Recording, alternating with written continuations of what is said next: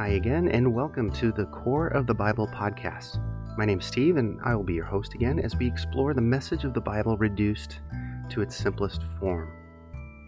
As you may know, it's my belief the core of the Bible consists of seven main principles of conduct surrounding the topics of kingdom, integrity, vigilance, holiness, trust, forgiveness, and compassion.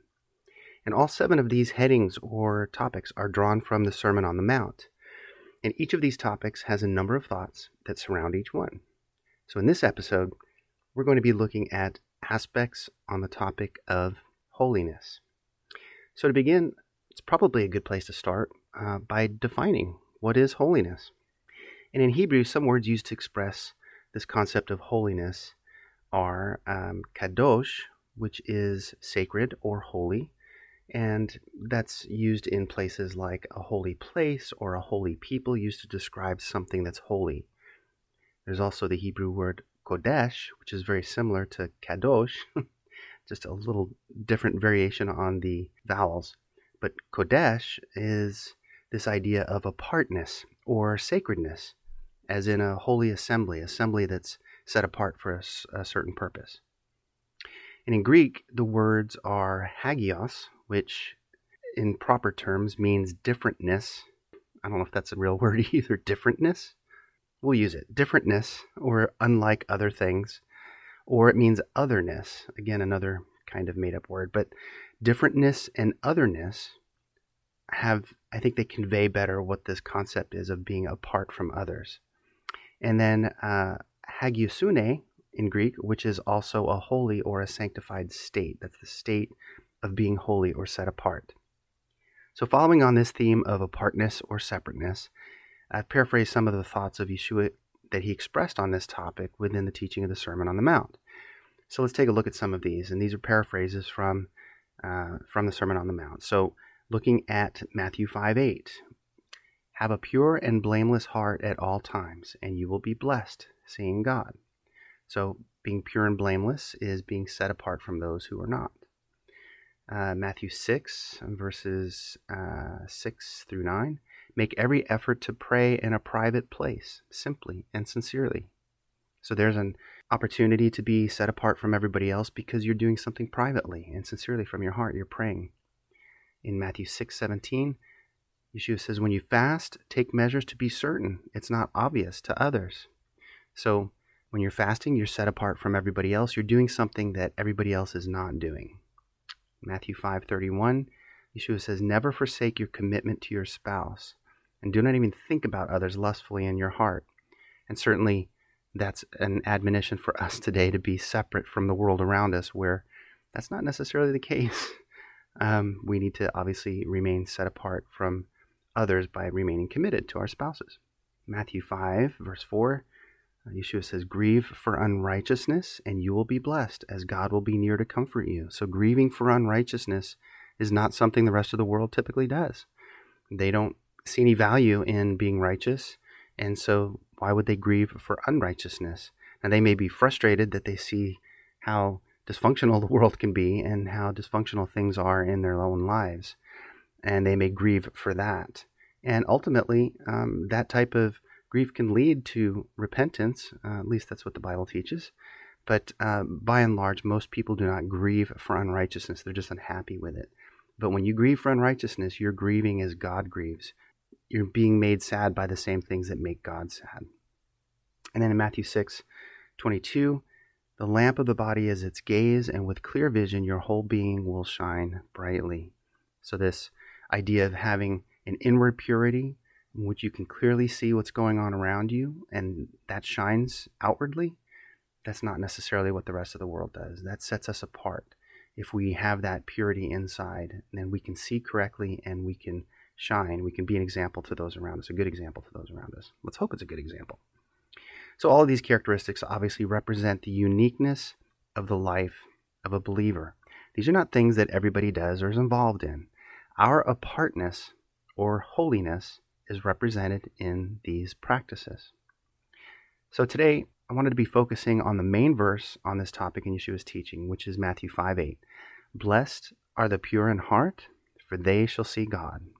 I've paraphrased this conceptually as have a pure and blameless heart at all times, and you will be blessed seeing God. So, having a, pl- a blameless heart at all times will allow us to be blessed seeing God. So, we're going to get into that and discuss what some of those terms mean. So, let's look at the purity of heart is from the word katharos in Greek, which means clean or unstained, either literally or ceremonially or spiritually guiltless, innocent, upright, without admixture. That's not a word you hear a lot today, but admixture is just a combining of different elements and materials that um, are blended together. So, this purity of heart is definitely something that's different than the rest of the world and is a primary aspect of this state of being set apart. So, when we're kept from disobedience or sin, we are in a state of apartness or being separate. So, purity of heart is a root, a foundation of holiness. So, that establishes some of the concepts of purity, this idea of being unstained. But what about the concept of the heart? And in the sense being discussed here, the heart is actually the center or the source of what you do physically and ethically. This is brought out in a passage in Proverbs 4. You may be familiar with verses 23 through 27. It says, Keep your heart with all vigilance, for from it flow the springs of life. Put away from you crooked speech and put devious talk far from you. Let your eyes look directly forward and your gaze be straight before you. Ponder the path of your feet and let all your ways and all your ways will be sure. Do not swerve to the right or to the left and turn your foot away from evil. So when the heart is right, we can see based on this passage, then our speech, our focus, and our walk will be in line and keep us from disobedience. I mean, how many times can you recall saying the wrong thing or taking your eyes off of God or walking where you shouldn't be walking? My own personal list would be extensive. But according to this proverb, we need to keep our heart with all vigilance, for from it flow the springs of life. Because what is in our heart is what we express outwardly. Yeshua teaches this in Luke 6, a parallel passage to the Sermon on the Mount. In 645, he says, The good person out of the good treasure of his heart produces good, and the evil person out of his evil treasure produces evil.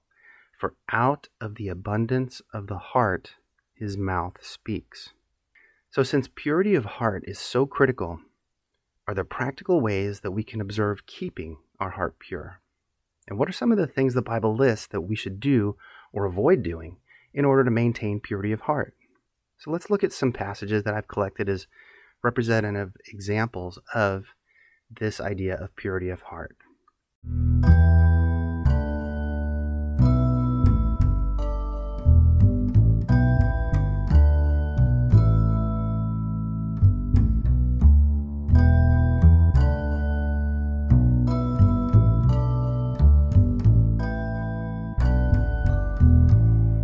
Get started in Psalm 51, verses 10 and 13.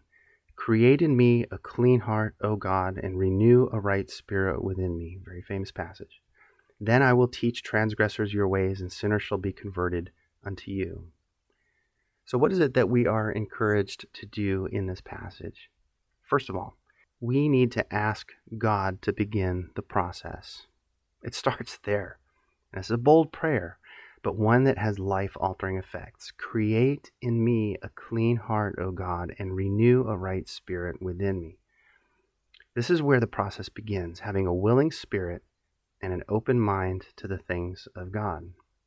And we can see in this passage also, it says, uh, Then I will teach transgressors your ways, and sinners will be converted unto you. So a primary benefit is that a clean heart then allows one to teach others, and others can come to know God as well. But of course, the flip side of that is then if our hearts are not pure, then we can't or won't be effective in sharing kingdom principles with others. So that's something to consider as well. Here's another passage in Psalm 24, verses 3 through 5. Who shall ascend the hill of the Lord, and who shall stand in his holy place? He who has clean hands and a pure heart, who does not lift up his soul to what is false, and does not swear deceitfully he will receive blessing from the Lord and righteousness from the God of his salvation. Another version says, Who shall go up to the mountain of the Lord, and who shall stand in his holy place? he that is innocent in his hands. It's not just clean hands, it's the innocent in his hands. So, what is it that we are encouraged to do from this passage? Well, this idea that you have clean or innocent hands, and the term implies that it's a state of being guiltless. We're to have honest actions and dealings with others in all that we do. What is this passage saying that we should avoid?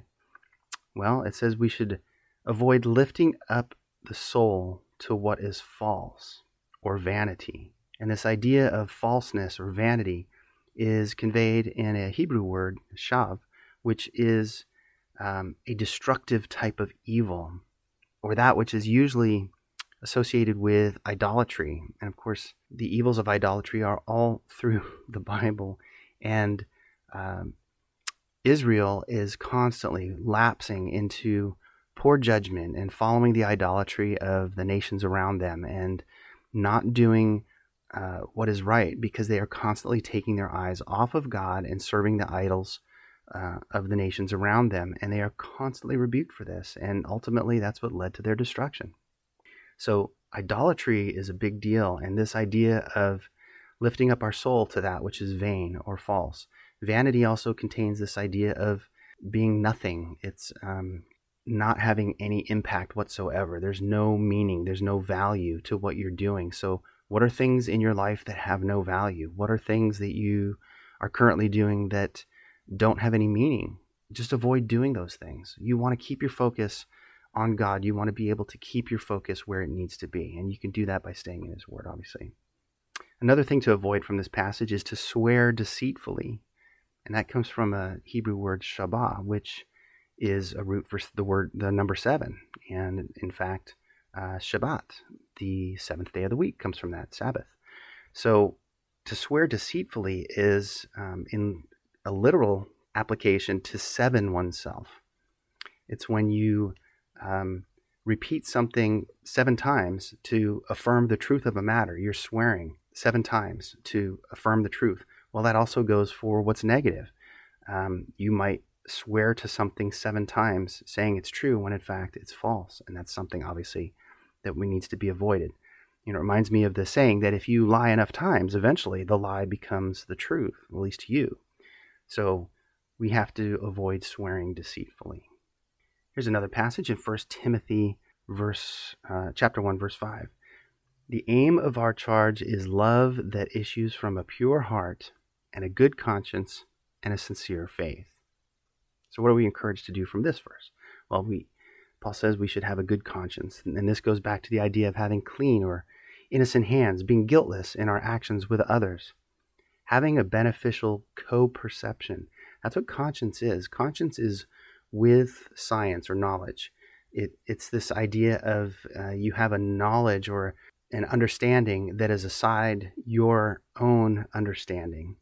Um, that co-perception is a root of um, keeping people on the straight and narrow. They don't want to do things against their conscience.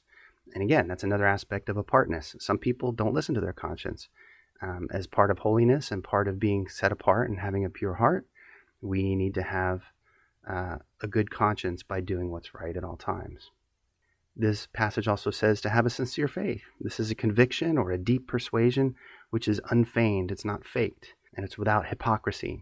And the benefit is that when we have a good conscience and a sincere faith, that love will issue from our heart to others, and that's ultimately the goal. Here's another passage in 1 Peter chapter 1 verse 22. Having purified your souls by your obedience to the truth for a sincere brotherly love, love one another earnestly from a pure heart. So we're encouraged uh, from this passage to obey the truth. Don't just say that you obey the truth. Don't just say you believe that the Bible's true. You need to do it. You need to do the Bible. You need to live out those principles. You need to act with integrity. You need to be vigilant. You need to be compassionate and forgive others and act from a heart of holiness that's set apart. That's the challenge of living a believer's life. It says we're to love one another earnestly. And the picture here is to do so with a stretched out hand, as if someone is helping someone to another level or reaching out their hand in compassion to lift them up out of whatever whatever they have fallen into that is not beneficial to them. You're lifting them out, you're bringing them along. That's fervently wanting to help them. And one final passage is James chapter 4 verse 8, which says, "Draw near to God, and he will draw near to you. Cleanse your hands, you sinners, and purify your hearts, you double-minded." So obviously to do in this verse, uh, things that we're encouraged to do is to draw near to God. When we draw near to God, that's like asking him to cleanse our heart, to purify our heart. We're drawing near to Him. We're also to cleanse our hands again. There's that reference to cleansing your hands coming from your pure heart. When you cleanse your hands, you're going to be purifying your heart. We'll talk about that in a second. Things to avoid in this passage not to be distracted with other things or unable to choose. This double mindedness here that's talked about in James, it's actually pretty fascinating. It's the Greek phrase dipsuchos, which means two spirited or vacillating in opinion between two different purposes or opinions. So if your hands are not cleansed in righteous actions, and if the heart is not pure, then a state of double mindedness is prevalent because you're not sure which path to take and you don't have a clear objective. But with purity of heart comes singleness of purpose.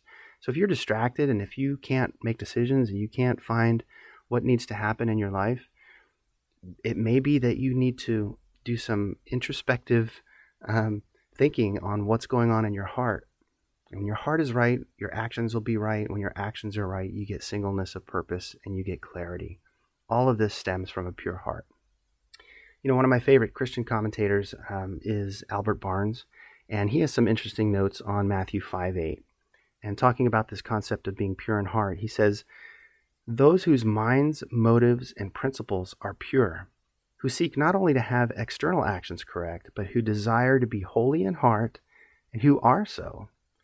Man looks on the outward appearance, but God looks on the heart. So that's an aspect of purity of heart that we need to maintain at all times. But then he also um, has commentary on the phrase, they shall see God. And this is kind of cool. To see the face of one or to be in the presence of anyone were terms among the Jews expressive of great favor it was regarded as a high honor to be in the presence of kings and princes and to be permitted to see them. Proverbs 22, verse 29 says, He shall stand before kings. Uh, 2 Kings 25 says, Those that stood in the king's presence. And in the Hebrew, those that saw the face of the king, that is, who were his favorites and his friends. So here, to see God means to be his friends and his favorites and to dwell with him in his kingdom.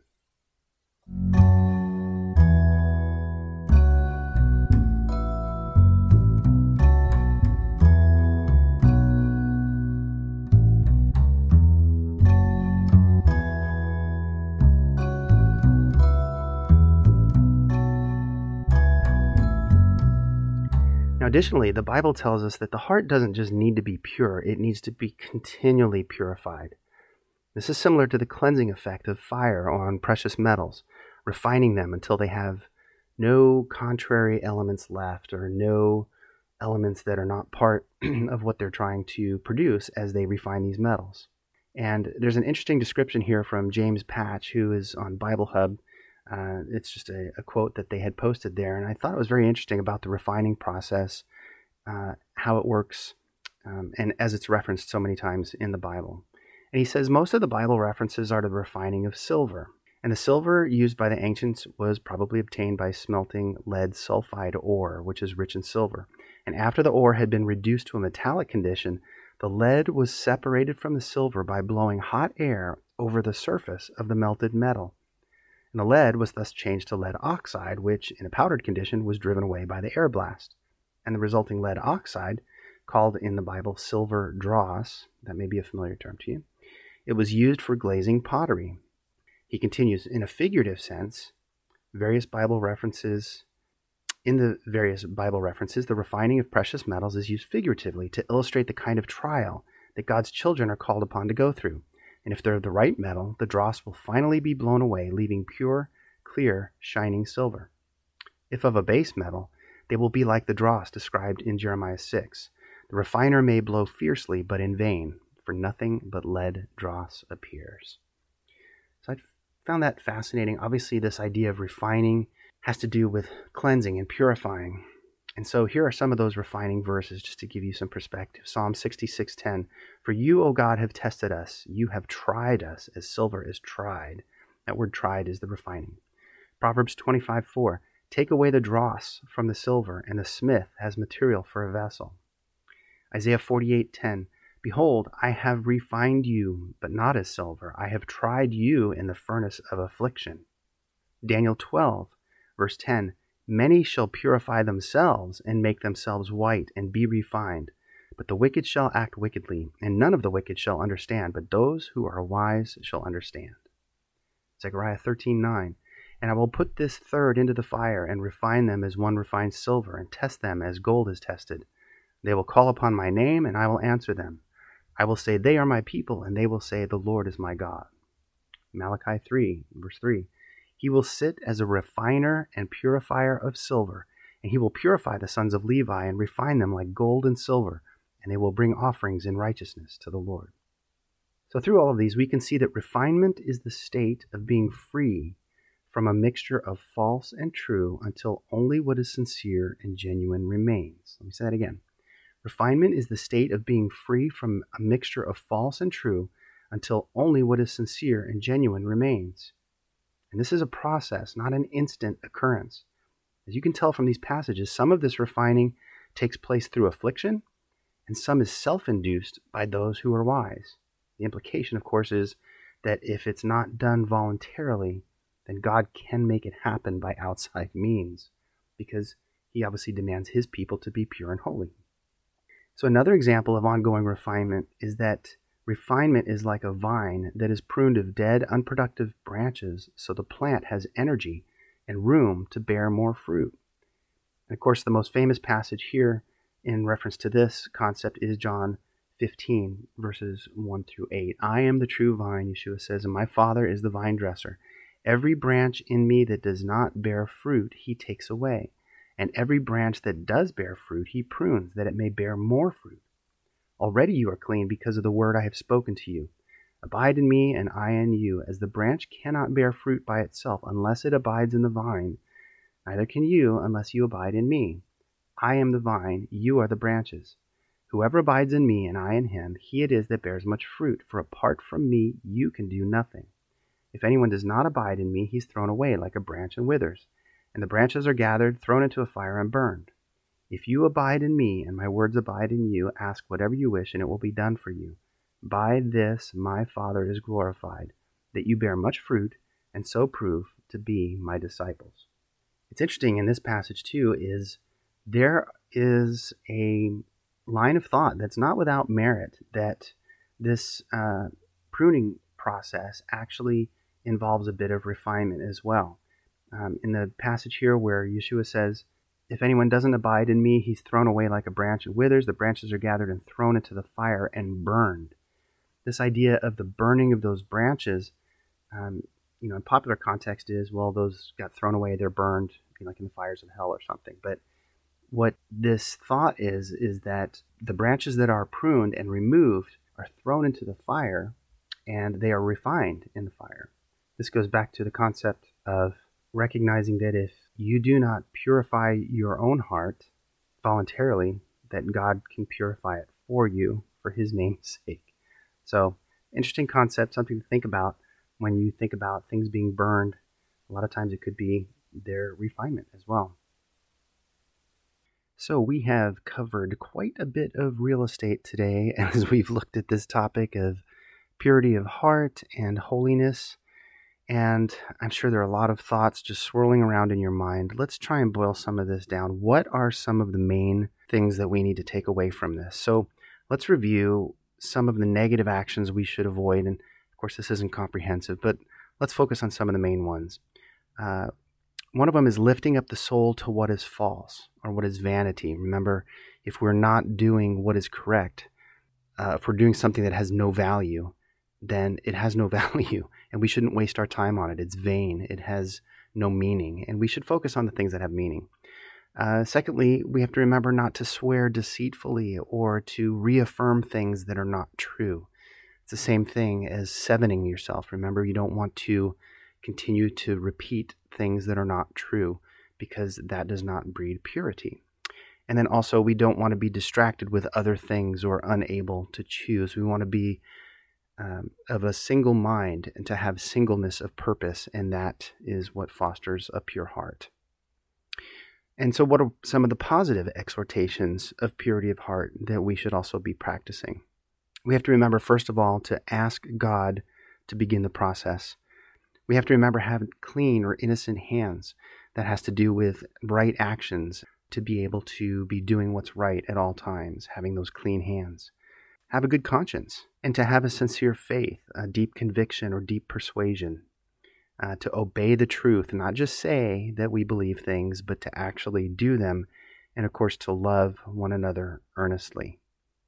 Some passages that speak to this concept of holiness and purity, I would include the following passages 1 John 3 6. No one who abides in him keeps on sinning. No one who keeps on sinning has either seen him or known him. Because remember, if you're pure of heart, you can see God. 3 John uh, 1, verse 11. Beloved, do not imitate evil, but imitate good. Whoever does good is from God. Whoever does evil has not seen God. Again, this concept of being in God's presence or seeing Him. And then, of course, one of the most famous passages, Hebrews 12, verse 14 Strive for peace with everyone and for the holiness without which no one will see the Lord. There's that concept of seeing the Lord again. So, living in this way is what sets us apart from the rest of humanity. And that's ultimately what holiness is being set apart for God's purpose. Well, that's our lesson today on the concept of holiness by having purity of heart. And I hope there may have been one or two truths in there that helped you to see things in a new way and encourage you to draw closer to God or to remain as the branch attached to the vine, but most importantly, allowing you to love others more deeply. You be sure to visit coreofthebible.org to join the conversation or leave comments, access the show notes, and to find free downloadable resources regarding the message of the Bible reduced to its simplest form. That's coreofthebible.org. So, thanks again for your interest in listening today. I really appreciate it. And um, as always, I hope to be invited back into your headphones in another episode to come. Take care.